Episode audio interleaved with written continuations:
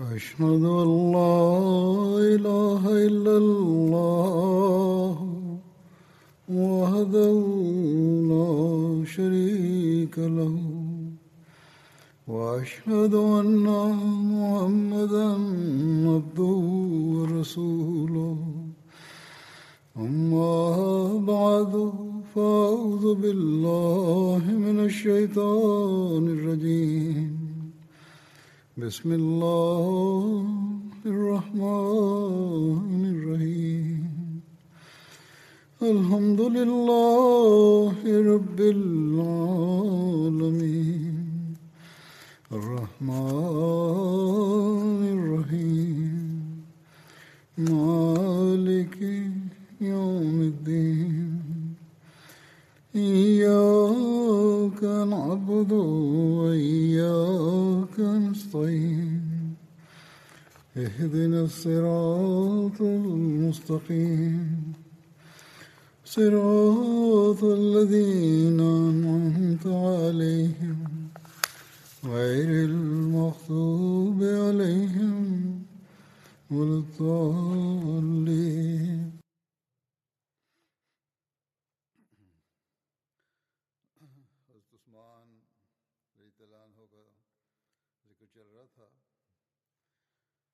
J'évoquais le calife Othman dans mes précédents sermons.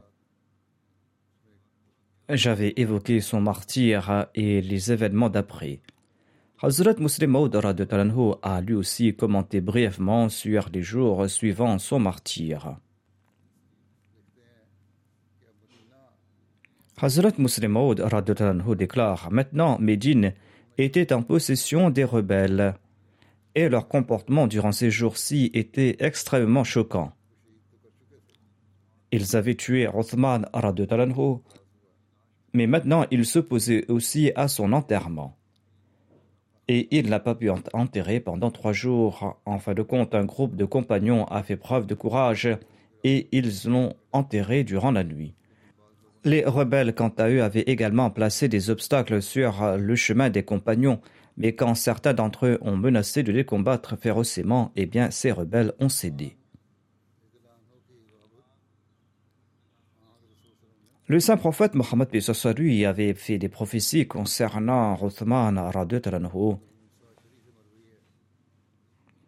Abu Musa Ashari relate Le saint prophète Mohammed lui est entré dans un verger et il m'a demandé de surveiller l'entrée.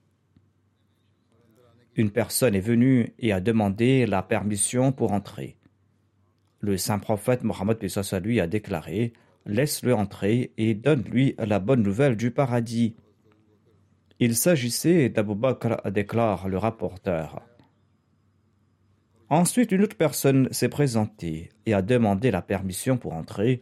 Le saint prophète Mohammed lui a déclaré Laisse-le entrer et donne-lui la bonne nouvelle du paradis. Et j'ai constaté, dit le rapporteur, qu'il s'agissait de Omar Talanhu. Ensuite, une autre personne est venue et a demandé la permission pour entrer. Le saint prophète Mohammed lui est demeuré silencieux pendant quelques instants. Ensuite, il a déclaré Laisse-le entrer et donne-lui la bonne nouvelle du paradis. Cependant, il fera face à un grand malheur. Le narrateur ajoute J'ai constaté qu'il s'agissait de Rothman bin Affan Talanhu. Anas relate Le saint prophète Mohammed lui est monté sur le mont Uhud. Abu Bakr, Omar et Othman étaient en sa compagnie.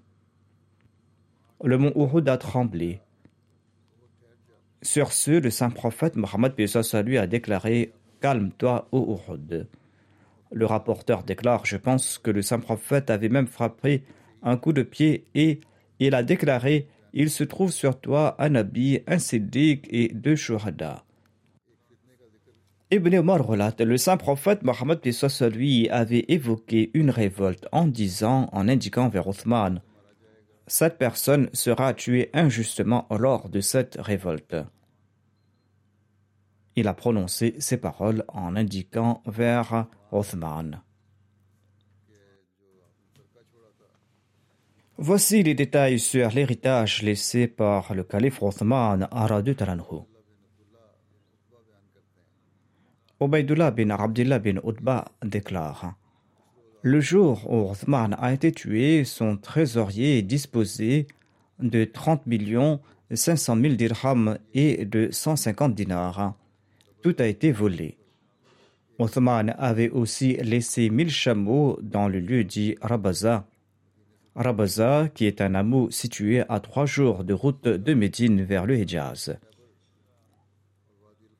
De même, il avait laissé 200 000 dinars en aumône à Baradis, Khaybar et dans la vallée d'Al-Qura. Il utilisait ses biens en aumône. Selon un récit cité dans le passé, Rothman aurait dit que j'étais riche naguère et maintenant je ne possède que deux chameaux pour le pèlerinage. Il se peut que le premier récit concerne les biens de la trésorerie de l'État que le rapporteur a attribué au calife Rothman, ou il se peut que ces biens lui appartenaient en réalité, mais qu'il n'en dépensait pas sur sa personne, mais pour faire de l'aumône et pour subvenir aux besoins de la population. En tout cas, voilà ce que rapporte ce récit présent et j'en avais cité un autre dans le passé. En outre des récits des trésoriers, il est évident que ces biens appartenaient à la trésorerie de l'État et que ces trésoriers étaient chargés de protéger ses biens. Les compagnons avaient également évoqué les événements conduisant au martyr du calife Othman Taranhu.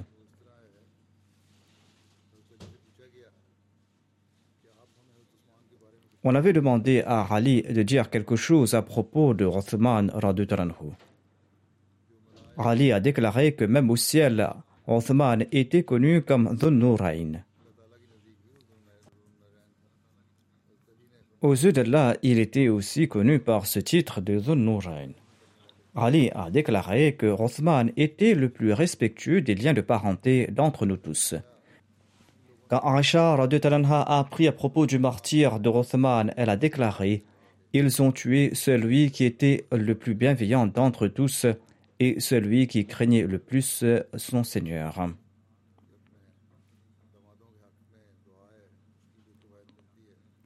Selon un récit, le saint prophète Mohammed lui avait prié pour ses gendres. D'après le recueil d'Al-Istirab, le saint prophète Mohammed lui a déclaré J'ai imploré mon Seigneur de ne laisser entrer dans le feu aucune personne qui est mon gendre ou dont je suis le gendre. Voici les récits concernant la mode vestimentaire de Rothman et de sa physionomie.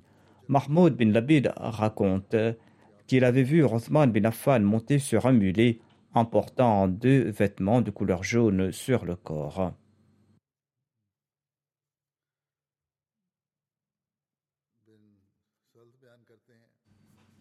Hakam bin Sald rapporte Mon père m'a dit qu'il avait vu Rothman prononcer un discours alors qu'il portait une étoffe noire et il s'est éteint les cheveux au aîné.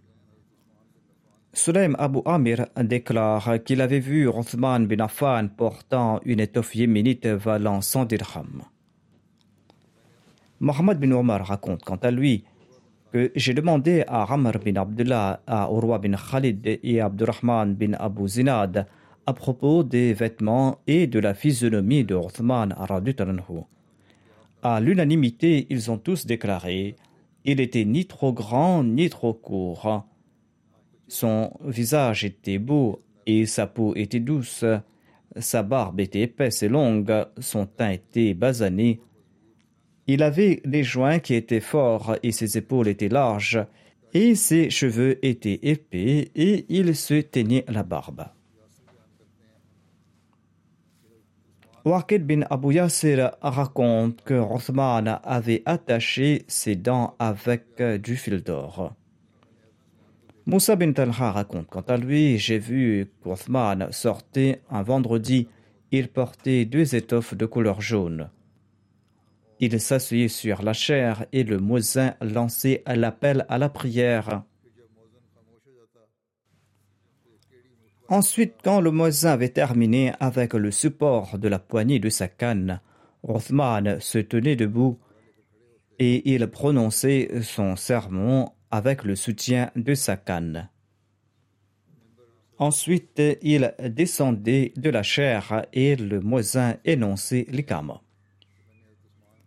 Hassan raconte qu'il a vu le calife Osman dormir dans la mosquée en usant de sa couverture comme oreiller. Moussa bin Talha raconte que le vendredi, Othman s'était appuyé sur une canne. Il était le plus beau d'entre tous. Il portait deux vêtements de couleur jaune, un manteau recouvrant le haut du corps et un pagne. Ensuite, il est monté sur la chair et il s'est assis dessus. Le saint prophète Mohammed lui avait un anneau sur lequel était inscrit Mohammed Rasulullah Mohammed le prophète d'Allah, et il utilisait cet anneau. Anas bin Malik relate que lorsque le saint prophète Mohammed lui avait l'intention d'écrire une lettre au roi romain, on lui a dit que le roi ne lira pas cette lettre si elle ne porte pas de sceau. Sur ce, le saint prophète Mohammed lui s'est fait fabriquer une bague en argent avec l'inscription Mohammed le prophète de Dieu. Le narrateur déclare C'est comme si je voyais encore la blancheur de la bague dans sa main. C'est-à-dire, cette scène est encore toute fraîche pour moi. Anas relate que l'anneau du saint prophète Mohammed lui était resté dans sa main, puis après lui dans la main d'Abu Bakr, ensuite dans la main du calife Omar ensuite à l'époque du califat d'Othman. Une fois, Othman était assis au bord d'un puits nommé Aris. Le rapporteur déclare Il a fait sortir la bague, il a commencé à jouer avec et elle est tombée, c'est-à-dire qu'il le tournait dans le doigt. Le narrateur ajoute Nous l'avons cherché avec Othman pendant trois jours et nous avions également vidé toute l'eau du puits, mais nous n'avons pas pu trouver cet anneau. Après la perte de cette bague, Rothman, puis soit lui, a annoncé une grande récompense à celui qui la retrouvera. Et il était très attristé par la perte de cette bague. Quand il a perdu tout espoir euh, de la retrouver, il a commandé une autre bague en argent. Suite à cela, une bague similaire a été fabriquée avec l'inscription Mohammed Rasulullah. Il a porté cette bague jusqu'à sa mort et après son martyr, la bague a été prise par un inconnu. Le calife Othman faisait également partie des dix bienheureux. Abdurrahman bin Akhnas relate qu'il était dans la mosquée quand un homme a parlé grossièrement à Ali. Saïd bin Zaid s'est levé et il a déclaré Je témoigne que j'ai entendu le messager d'Allah déclarer que dix personnes iront au paradis. Il a déclaré que Mohammed, l'envoyé d'Allah, ira au paradis. Abu Bakr sera au paradis, Omar sera au paradis, Othman sera au paradis, Ali sera au paradis, Talha sera au paradis, Abdurrahman bin Auf sera au paradis, Zubair bin Awam sera au paradis, Sarah bin Malik sera au paradis, et si je veux, je peux aussi nommer la dixième personne. Le narrateur déclare que les gens ont demandé qui était le dixième. Saïd bin Zayd est resté silencieux pendant un certain temps et les gens lui ont demandé qui était le dixième. Il a répondu il s'agit de Saïd bin Zayd, c'est-à-dire il faisait partie lui aussi de ces dix bienheureux. C'est un récit que j'avais mentionné auparavant dans un autre contexte. Il existe des récits sur le fait que Othman sera en compagnie du saint prophète Mohammed lui au paradis. Talha bin Ubaidullah relate que l'envoyé d'Allah a déclaré Chaque prophète a un compagnon et mon compagnon à moi au paradis sera Othman. Jabir relate Une fois, nous étions avec le saint prophète Mohammed lui dans une maison avec un groupe de muhajirin. Il y avait parmi eux Abu Bakr, Omar, Othman, Ali, Talha, Zubair, Abdurrahman bin Auf et Saad bin Abi Waqqas. L'envoyé d'Allah a déclaré que chacun se tienne avec son compagnon. Et l'envoyé d'Allah s'est tenu avec Othman et il l'a serré dans ses bras et il a déclaré Tu es mon compagnon ici-bas, en ce monde et dans l'au-delà. Il lui a dit Tu es mon compagnon ici-bas, dans ce monde et dans l'au-delà. Abu Sahla, l'esclave affranchi d'Othman, relate Le jour où Othman a été assiégé dans sa maison par les rebelles, et le jour où il a été tué, j'ai demandé à Othman Ô émir des croyants, combattez ces rebelles. Abdullah a également déclaré Ô émir des croyants, combattez ces rebelles. Othman a répondu Par Allah, euh, je ne combattrai pas. L'envoyé d'Allah m'avait promis une chose et je veux qu'elle s'accomplisse. On objecte sur le fait que Rothman n'avait pas participé à la bataille de Badr, qu'il s'était enfui lors de la bataille de Houd et qu'il n'avait pas prêté le serment d'allégeance de Ridwan. Ces objections ont été soulevées par les hypocrites. Othman bin Mohab relate qu'un Égyptien est venu accomplir le Hajj et il a vu quelques gens ici. Il a tenu des propos séditieux pour fomenter des troubles. Il a demandé qui sont les gens là-bas. On lui a dit qu'il s'agissait des Korachites. Il a demandé qui était le vieux qui était parmi eux. On lui a dit qu'il s'agit d'Abdullah bin Omar. L'Égyptien a demandé au Ibn Omar Je souhaite vous poser une question. Savez-vous qu'Othman avait pris la fuite le jour de la bataille d'Uhud? Ibn Omar a répondu oui. L'Égyptien a demandé Savez-vous qu'il n'était pas présent lors de la bataille de Badr? Abdullah bin Omar a répondu oui. L'Égyptien a demandé Savez-vous aussi qu'il était absent lors du serment d'allégeance de Ridwan Abdullah bin Omar a répondu oui. Et l'homme a dit avec surprise Allah Akbar. Ibn Omar lui a dit Viens ici, tu as soulevé tes objections et moi je vais te dire la vérité à ce propos. Je témoigne qu'Allah lui a pardonné sa fuite lors de la bataille d'Uhud. Allah lui avait accordé son pardon. La situation était confuse. Lors de la bataille, la rumeur s'était répandue que le saint prophète Mohammed lui était tombé en martyr. Et lors de cette confusion, Othman avait quitté le champ de bataille. Ibn Omar ajoute que pour ce qui est de son absence à Badr, la raison en était que la fille de l'envoyé d'Allah, qui était la femme de Othman, était tombée malade et l'envoyé d'Allah lui avait demandé de rester auprès de sa femme et qu'il aura sa part de récompense et de butin, à l'instar de ceux qui avaient combattu lors de la bataille de Badr. En ce qui concerne son absence lors du serment d'allégeance à Ridwan, eh bien sache que s'il y avait dans la vallée de la Mecque une personne plus noble que Rothman, eh bien l'envoyé d'Allah l'aurait envoyé comme ambassadeur auprès des infidèles à la place de Rothman. L'envoyé d'Allah avait envoyé Othman en tant qu'émissaire et le serment d'allégeance a eu lieu lorsqu'il se trouvait à la Mecque. Au moment du serment de Ridwan, l'envoyé d'Allah a indiqué sa main gauche avec sa main droite en disant Ceci est la main d'Othman. Et il a placé sa main gauche sur sa main droite et il a déclaré Ceci est pour Othman. Ibn Omar a dit à cet Égyptien eh bien prends ces paroles avec toi et sache que ces objections sont infondées. Ce récit est tiré du recueil d'Al-Bukhari. La mosquée Nabawi a été agrandie au cours de la vie du saint prophète Mohammed lui et Rothman a pu y prendre part. Abu Mali raconte de son père que l'envoyé d'Allah a dit au propriétaire d'un terrain contigu à la mosquée Nabawi, qui était un Ansari Tu auras une maison au paradis pour ce lopin de terre. Mais le propriétaire de ce terrain a refusé de céder son terrain. Othman lui a dit Je t'offrirai dix mille dirhams pour ton lopin de terre. Et Othman lui a acheté ce terrain Ensuite, Othman a présenté ce terrain au saint prophète Mohammed lui. Et il a dit au saint prophète, Ô envoyé d'Allah, achetez-moi ce morceau de terrain que j'ai acheté de cet Ansari.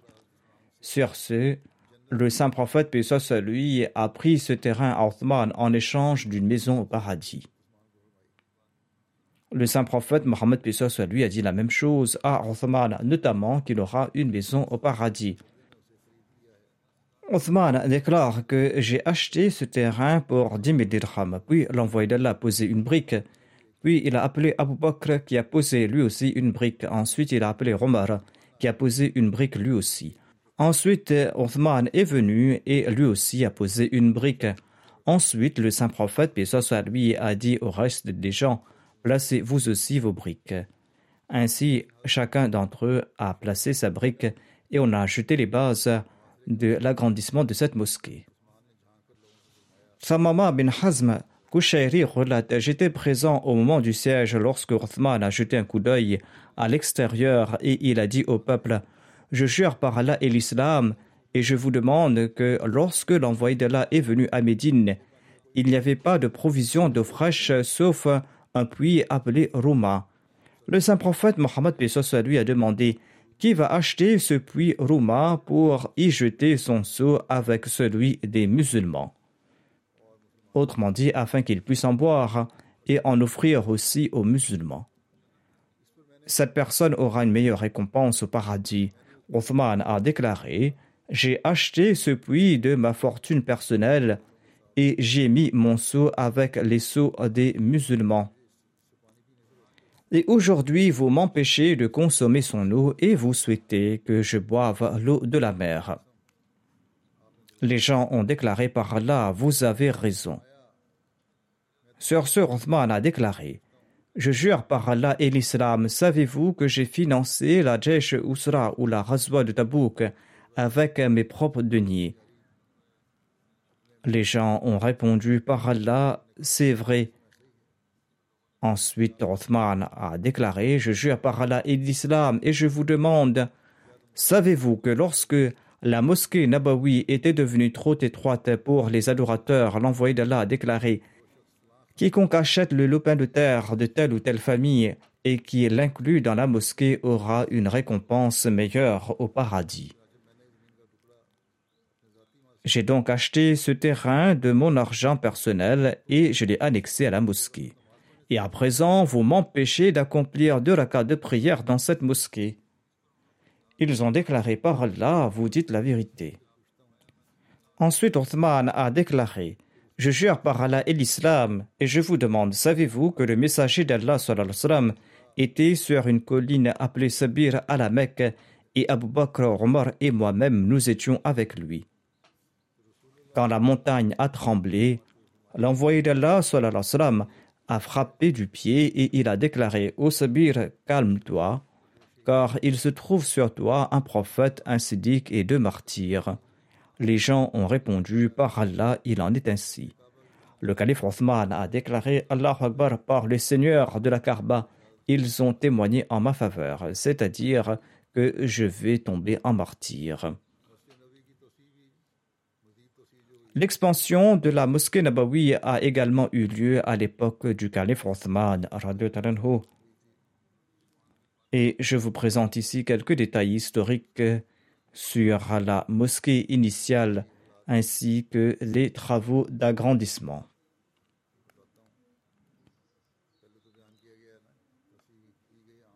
J'avais mentionné qu'on avait agrandi la mosquée à l'époque du saint prophète Mohammed lui.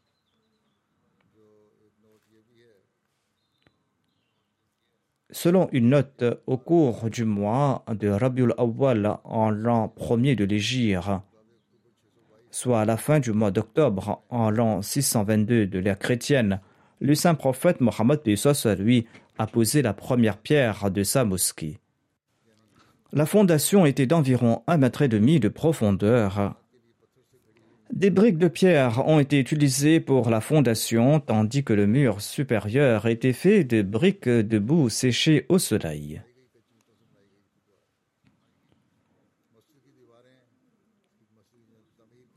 J'évoque d'autres détails historiques qui incluront aussi l'expansion de la mosquée.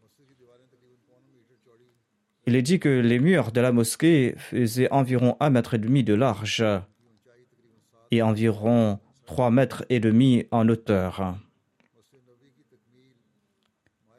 La mosquée du prophète a été achevée au cours du mois Shawwal en l'an 1 de l'Égypte, soit en avril de l'an 623 après Jésus-Christ. Selon le récit de Khalija bin Zayd bin Thabit, le saint prophète, soit lui, a maintenu la longueur de sa mosquée à environ 35 mètres et la largeur à environ 30 mètres.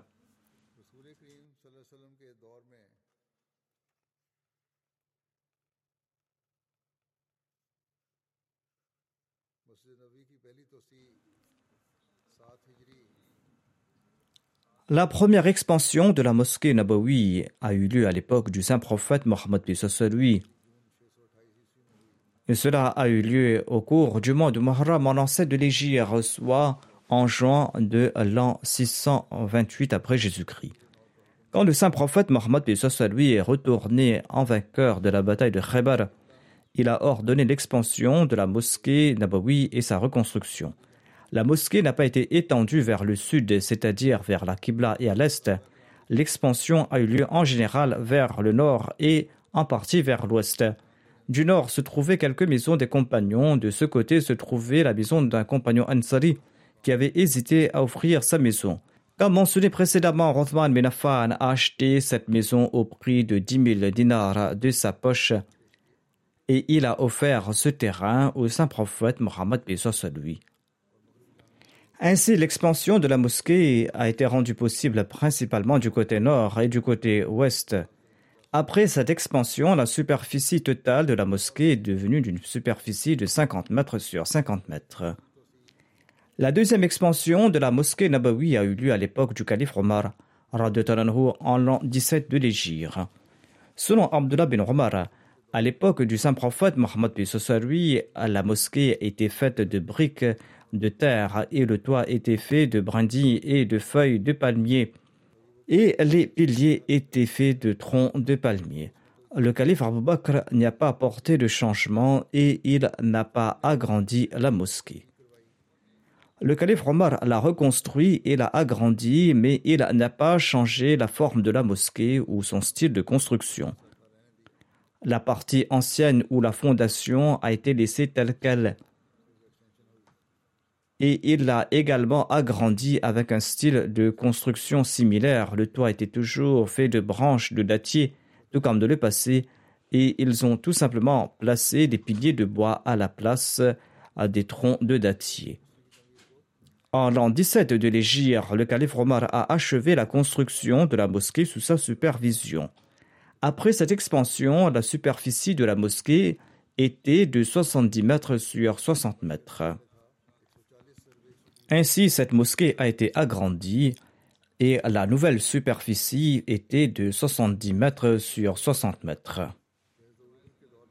Ce récit démontre que même à l'époque du calife Abu Bakr, la mosquée Nabawi était restée la même qu'à l'époque du saint prophète Mohammed lui. Cependant, avec la reconstruction de Omar, elle a été considérablement étendue. Ensuite, au cours du califat de Rothman, la mosquée du prophète a été agrandie et reconstruite. Cet événement a eu lieu en l'an 29 de l'Égypte. Lorsque Rothman a agrandi et reconstruit la mosquée Nabawi, il a utilisé de la pierre, du gypse et des peintures pour la rendre belle et solide. Othman a construit des murs en pierre sculptés et pour la première fois, la chaux a été utilisée pour le blanchiment de la mosquée Nabawi. Du teck a été utilisé dans le toit. Et quand Othman a été élu en l'an 24 de l'Égypte, les gens lui ont demandé d'agrandir la mosquée Nabawi. Il arrivait souvent que les gens devaient prier à l'extérieur de la mosquée, en particulier lors des prières de Jum'ah. Souvent, les gens devaient prier à l'extérieur de la mosquée, parce que la mosquée était exiguë. Le calife Othman a consulté les compagnons et tout le monde était d'avis que l'ancienne mosquée devait être démolie et qu'une nouvelle mosquée devait être construite à sa place. La première mosquée devait être démolie et une nouvelle construite à sa place. Un jour, Othman a prononcé un sermon sur la chair après les prières de Zohar et il a déclaré toutes les louanges est dues à Allah. Je souhaite démolir la mosquée et construire une nouvelle mosquée à sa place. Et je témoigne que j'ai entendu le saint prophète Mohammed lui déclarer de sa langue bénie que quiconque construit une mosquée, Allah lui offrira une maison au paradis.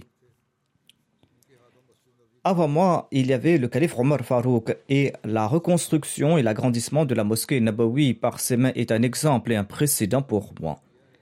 J'ai demandé conseil aux compagnons avisés et ils étaient tous unanimes qu'il faut démolir l'ancienne mosquée et la reconstruire de nouveau. Quand Othman a présenté un plan de reconstruction de la mosquée, certains des compagnons ont exprimé leur réserve à ce sujet. Ils pensaient que la mosquée ne devrait pas être démolie. Parmi eux se trouvaient les compagnons qui vivaient très près de la mosquée Nabawi et dont les maisons semblaient être affectées par ce projet. La majorité des gens ont soutenu le plan, mais certains compagnons s'y sont opposés. Afla bin Hamid relate que lorsque Othman a voulu monter sur la chair et connaître l'opinion du peuple, Marwan bin Hakam a déclaré sans aucun doute, c'est une action louable. Pourquoi avez-vous besoin de connaître l'opinion des gens à ce sujet? Le calife Othman l'a réprimandé en disant Je te souhaite ce qu'il y a de mieux. Je n'accepte pas la coercition dans aucun domaine. Je dois consulter les gens. Je ne veux pas imposer mon opinion sur le peuple. Quoi que je fasse, je le ferai avec leur volonté. Ensuite, lorsque le calife Othman a mis les compagnons dignes d'être consultés en confiance au sujet de son plan, il a acheté les maisons du côté nord de la mosquée Nabawi et il a obtenu leurs terres, même s'il a offert beaucoup d'argent en compensation à des compagnons qui n'étaient pas favorables à l'abandon de leurs maisons. Mais certains compagnons n'étaient pas d'accord à offrir leurs maisons. Près de quatre ans se sont écoulés, mais il n'y a pas eu de succès à ce propos. Obadullah Kholani raconte que lorsque les gens hésitaient à offrir leur maison et que les débats se sont rallongés, j'ai entendu Rothman déclarer que vous avez beaucoup parlé. J'ai entendu le saint prophète Mohammed lui déclarer que quiconque construit une maison pour le plaisir d'Allah, eh bien Allah le récompensera avec un palais similaire au paradis.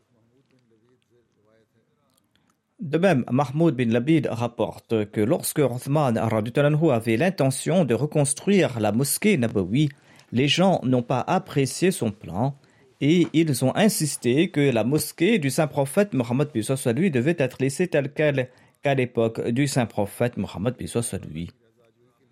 Sur ce, le calife Othman a déclaré quiconque construit une maison pour le plaisir d'Allah, Allah le récompensera avec un palais au paradis. Quand Uthman a réussi à convaincre les gens, il a lancé les travaux au cours du mois de Rabiul Awwal en l'an 29 de l'Égypte, soit en novembre 649 de l'ère chrétienne. Les travaux ont duré dix mois et le premier du mois de Muharram en l'an 30 de l'Égypte, la mosquée Nabawi était complète. Le calife Othman a personnellement supervisé les travaux, il jeûnait durant la journée et s'il était forcé de dormir la nuit, il se couchait dans la mosquée Nabawi. Abdurrahman bin Safina relate ceci J'ai vu que le mortier pour la construction de la mosquée était transporté et apporté à Othman. Et j'ai également vu qu'il travaillait toujours avec les artisans debout. Et ensuite, quand le moment était venu pour la prière, il priait avec eux et parfois il partait dormir là-bas dans la mosquée. Othman a étendu la mosquée Nabawi vers le sud, c'est-à-dire dans la direction de la Qibla. Il a rallongé le mur de sa Qibla là où il se trouve aujourd'hui. 25 mètres de terre ont été ajoutés au nord et il y a eu une extension vers l'ouest aussi. Cependant, aucune extension n'a été faite vers le côté est où se trouvaient les chambres bénies des épouses du saint prophète Mohammed. Suite à quoi, toute la superficie de la mosquée Nabawi était de 80 mètres sur 75 mètres. Au temps de Othman, la mosquée comptait six portes et pour la première fois, des sculptures sur pierre ont été réalisées à la mosquée Nabawi.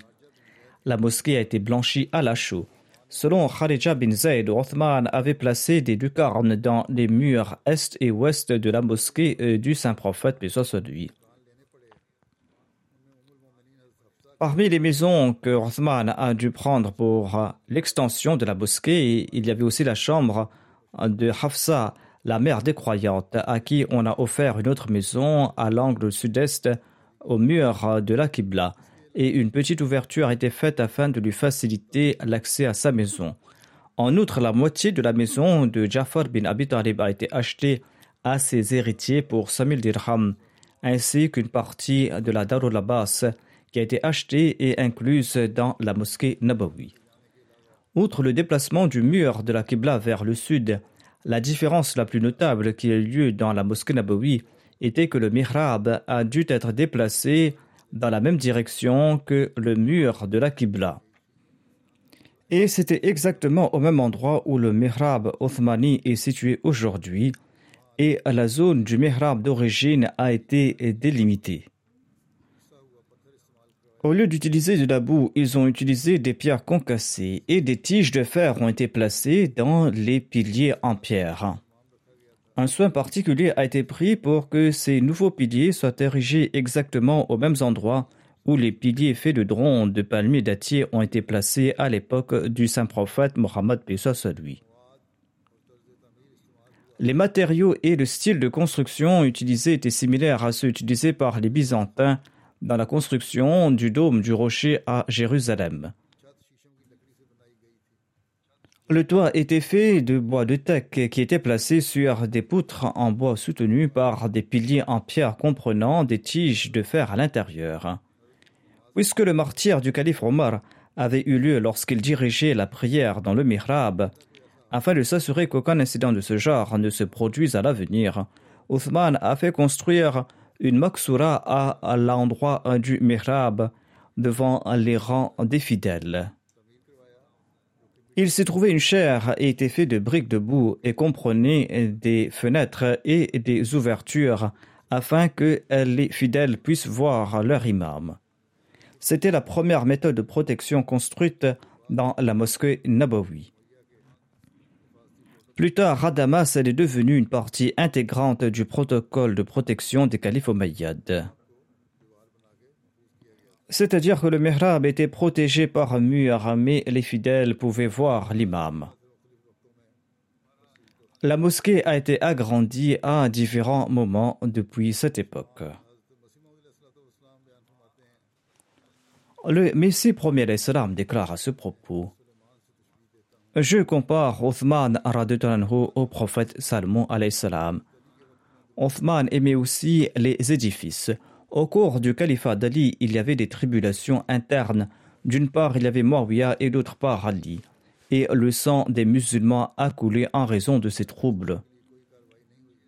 Aucune mesure n'a été prise pour le progrès de l'islam durant six ans.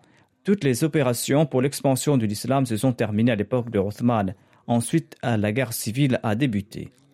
Le Messie premier d'Islam déclare Il n'est pas nécessaire que la mosquée soit d'un bâtiment en dur. On doit tout simplement réserver un terrain et délimiter l'emplacement de la mosquée. Un toit de bambou ou d'autres matériaux doit être mis en place afin de protéger de la pluie ou des intempéries. Allah n'aime pas les formalités. La mosquée du prophète était faite de quelques branches de palmiers et c'est ainsi qu'elle a vu le jour. Étant donné qu'Othman appréciait les édifices, il avait construit une mosquée en dur à, son époque. Je pense qu'il y a une similitude entre le prophète Salomon et Othman et c'est pour cette raison qu'ils aimaient les édifices.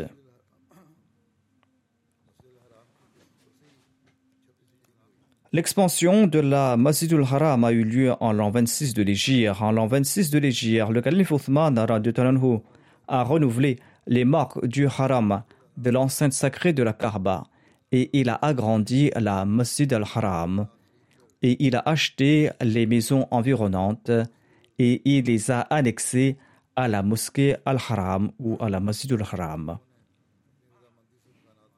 Certaines personnes ont vendu leur maison volontairement, mais certains n'ont pas accepté de vendre leur maison. Le calife Othman a tenté de les convaincre de toutes les manières possibles, mais ils ont refusé. Finalement, par ordre du calife Othman, toutes ces maisons ont été démolies et il a déposé leurs valeurs dans la trésorerie. Lorsque ces gens ont fait du bruit contre le calife Othman, il a ordonné leur arrestation et leur mise en prison. Puis il s'est adressé à eux et il leur a dit Savez-vous pourquoi vous avez eu ce courage de vous soulever contre moi? La raison de ce courage n'est que ma douceur. Le calife Omar vous avait traité de la même manière, mais vous n'avez pas fait d'histoire contre lui. Par la suite, Abdullah bin Khalid bin Usaid a plaidé en faveur de ces récalcitrants au calife et ils ont été libérés.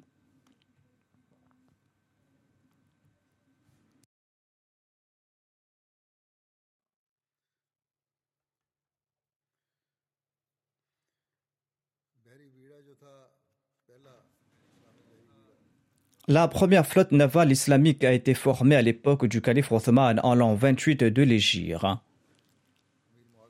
L'émir Marwiya bin Abi Sufyan a été le premier à mener une bataille navale sous le règne du calife Othman. L'émir Marwiya avait également demandé au calife Omar l'autorisation pour mener une bataille navale, mais il ne lui a pas donné cette permission.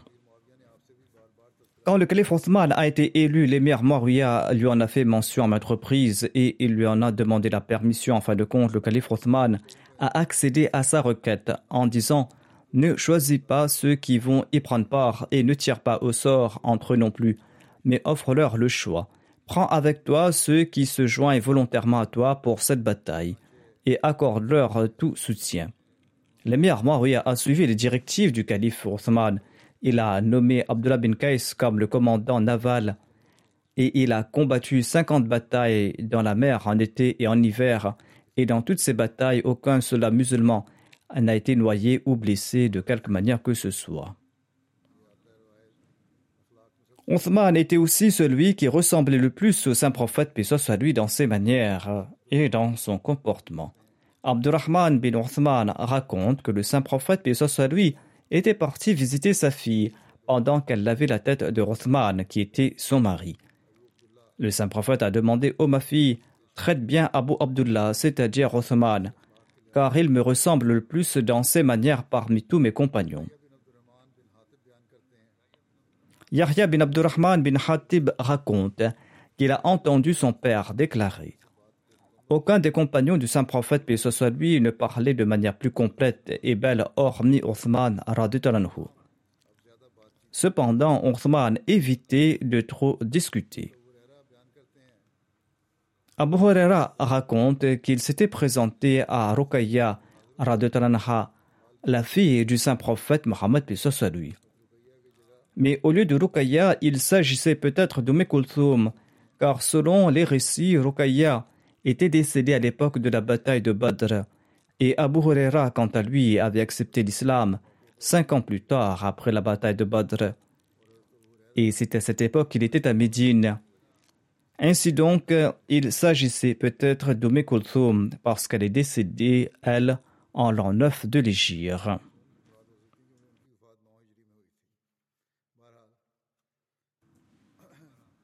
En tout cas, selon le récit, Abu Huraira s'était présenté à la fille du saint prophète Mohammed lui, qui était aussi l'épouse d'Othman Et la fille du saint prophète lui avait un pain à la main. Elle a déclaré Le saint prophète Mohammed lui est parti d'ici à l'instant, et je peignais ses cheveux, et il m'a demandé Comment trouves-tu Abu Abdullah, c'est-à-dire Othman? J'ai répondu qu'il est excellent sur ce, le saint prophète Mohammed lui a déclaré Tu dois le traiter avec respect, car en termes de moralité, il me ressemble le plus parmi tous mes compagnons. Je termine ici la mention de Rothman Je dirigerai quelques prières funéraires en l'absence des dépouilles et je mentionnerai quelques détails concernant les défunts. Le premier défunt se nomme Mubashir Ahmad Sahib, fils d'Ahmad Bakhsh. Il servait comme muallim du Waqf Jadid. Il est décédé le 10 mars dernier. wa Le défunt était originaire du village de Rinda dans le district de la Khan. Il était Ahmadi de naissance.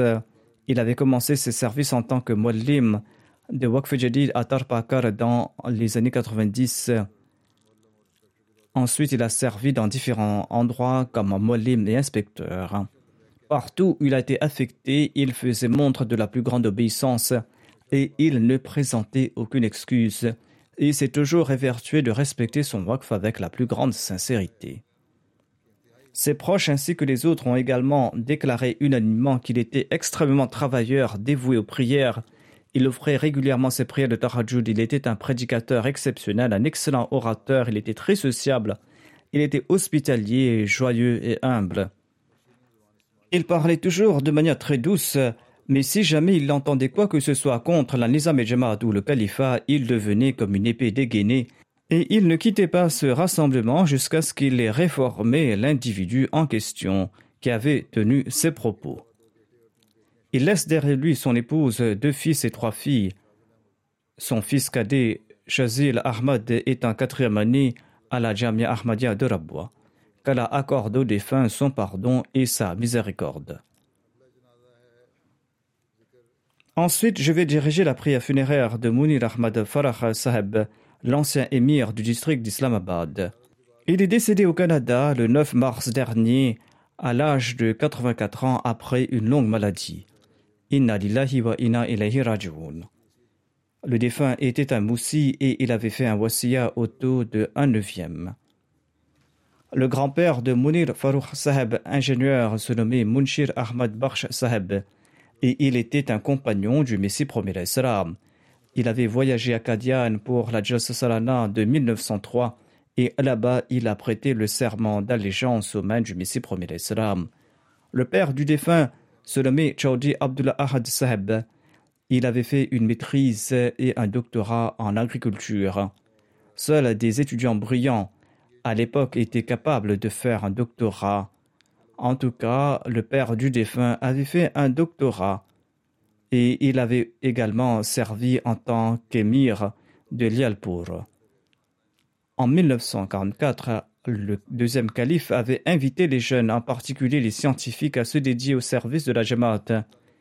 Et le docteur Chowji Abdul Ahad, le père du défunt, a dédié sa vie et il a démissionné de son poste au gouvernement. Il avait déménagé à Kadian avec sa famille. Sous la supervision directe du deuxième calife, l'Institut de recherche Fazl Omar a été établi et le deuxième calife l'en a nommé le directeur. Le deuxième calife avait également nommé le père du défunt professeur de sciences au collège Talimul Islam.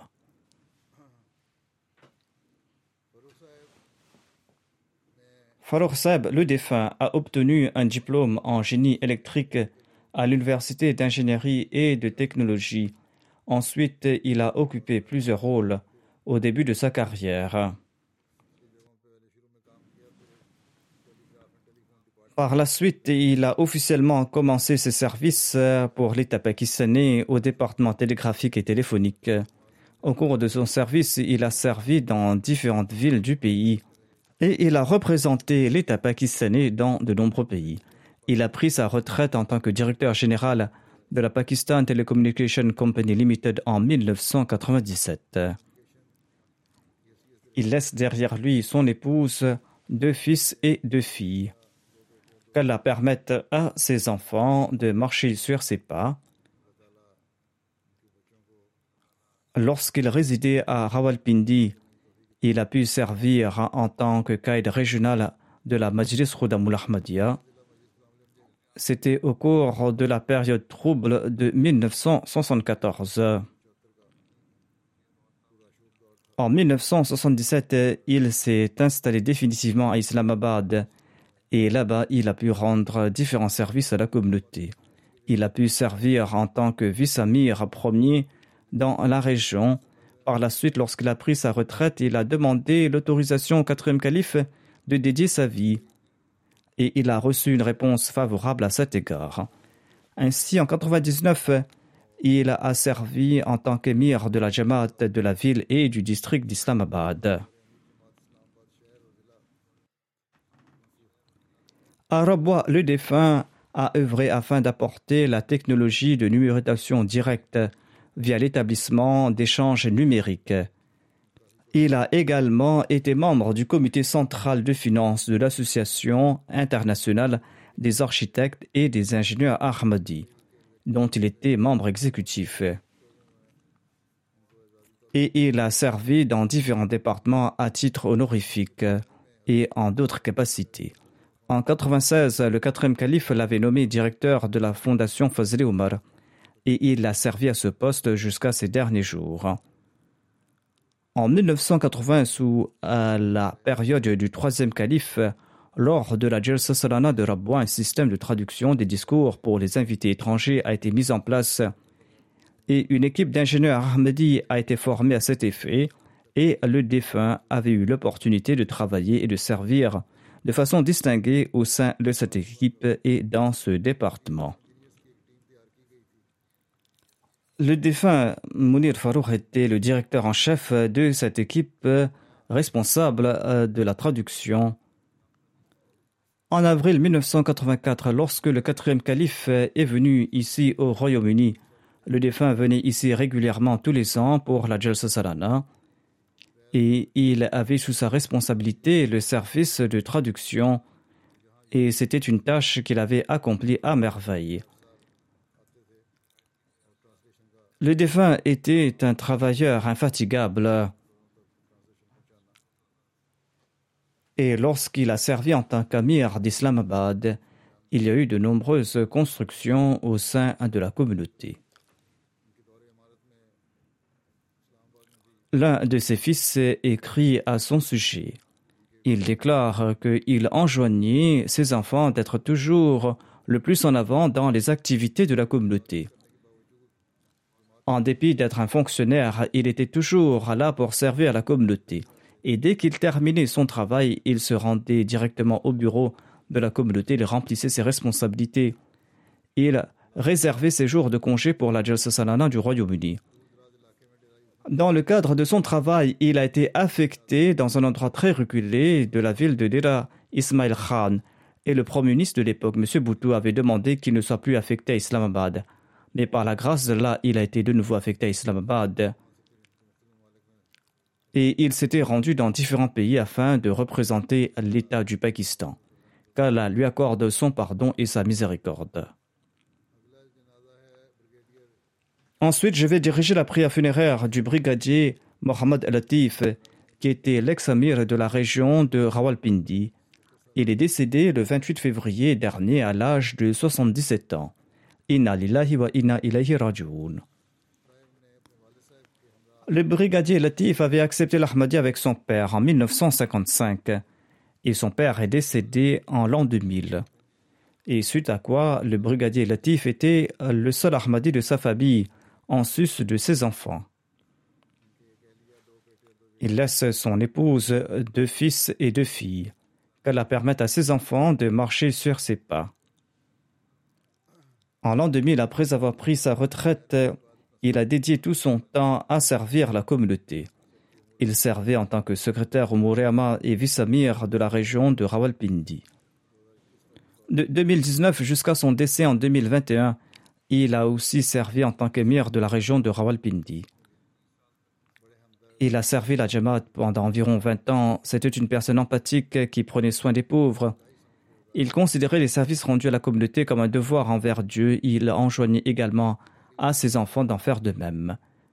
Même au cours de ces derniers jours, en dépit de l'intensité de sa maladie, lorsqu'un responsable du bureau central l'appelait pour quelque service, il se rendait immédiatement au bureau et il ne se souciait guère de son état de santé. Il souffrait d'un cancer et il suivait un traitement à cet égard. En dépit de cela, il était toujours prêt à servir la communauté et jamais il n'a refusé de rendre quelque service. Qu'Allah lui accorde son pardon et sa miséricorde. Ensuite, je vais diriger la prière funéraire de M. Konokbek Omur Bekov, un Ahmadi du Kirghizistan. Il est décédé le 22 février dernier à l'âge de 67 ans. Wa. Le président national du Kirghizistan, M. Ilyas Kubatov, écrit ceci. Je connais Konokbek depuis plus de 15 ans. Le défunt faisait partie des premiers Ahmadis du Kirghizistan. Il avait accepté l'Ahmadiyya en l'an 2000 et c'était une personne très fidèle et sincère. Il participait toujours dans les activités de la communauté et il était régulier dans ses cotisations et participait dans différents appels de dons. Il s'acquittait toujours à temps des montants qu'il promettait. Il accomplissait ses prières quotidiennes à l'heure, ainsi que la prière de Tahajjud. Durant sa jeunesse sous l'Union soviétique, le défunt a occupé des postes de direction dans de grandes organisations et il était admiré de tous pour son honnêteté, sa dignité et son travail acharné. Durant les dernières années, lorsqu'il ne travaillait plus, il vendait des livres, en particulier des livres sur l'islam.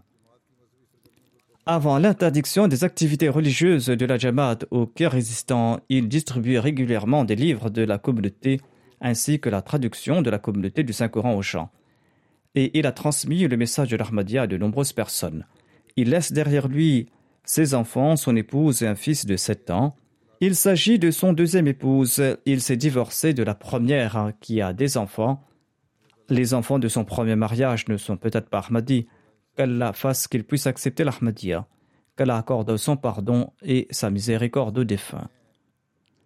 Le missionnaire du pays écrit que lorsque la traduction du Saint-Coran a été publiée en langue russe, le défunt avait identifié des erreurs et je lui ai proposé de lire le Saint-Coran dans son intégralité et d'identifier d'autres erreurs éventuelles. Il a complété une lecture complète du Saint-Coran en 10 ou 15 jours et il avait noté les erreurs qu'il avait relevées. Avant de faire sa prière, il accomplissait ses ablutions avec grand soin et on enviait sa manière de prier. Monsieur Uzgenbaev, auteur, écrit à son sujet Konokbek était celui qui m'avait transmis le message d'Ahmadiyya. À chaque fois que je lui posais des questions, il me répondait d'une merveilleuse façon. Ses réponses étaient pleines de logique et de sagesse. M. Konakbek possédait de hautes qualités morales. C'était une personne très patiente et très tolérante. Et c'est en raison de son caractère et de ses qualités que j'ai embrassé la communauté Ahmadiyya.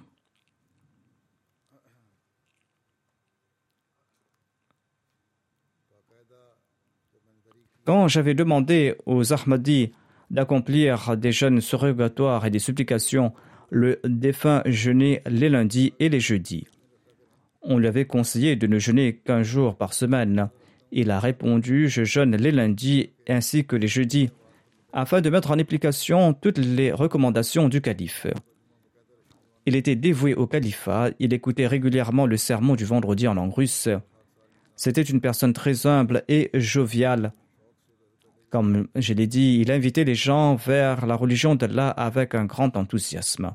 Qu'Allah lui accorde son pardon et sa miséricorde, et qu'Allah exalte le rang de tous ses défunts et qu'il permette à leur descendance de perpétuer leurs bonnes œuvres.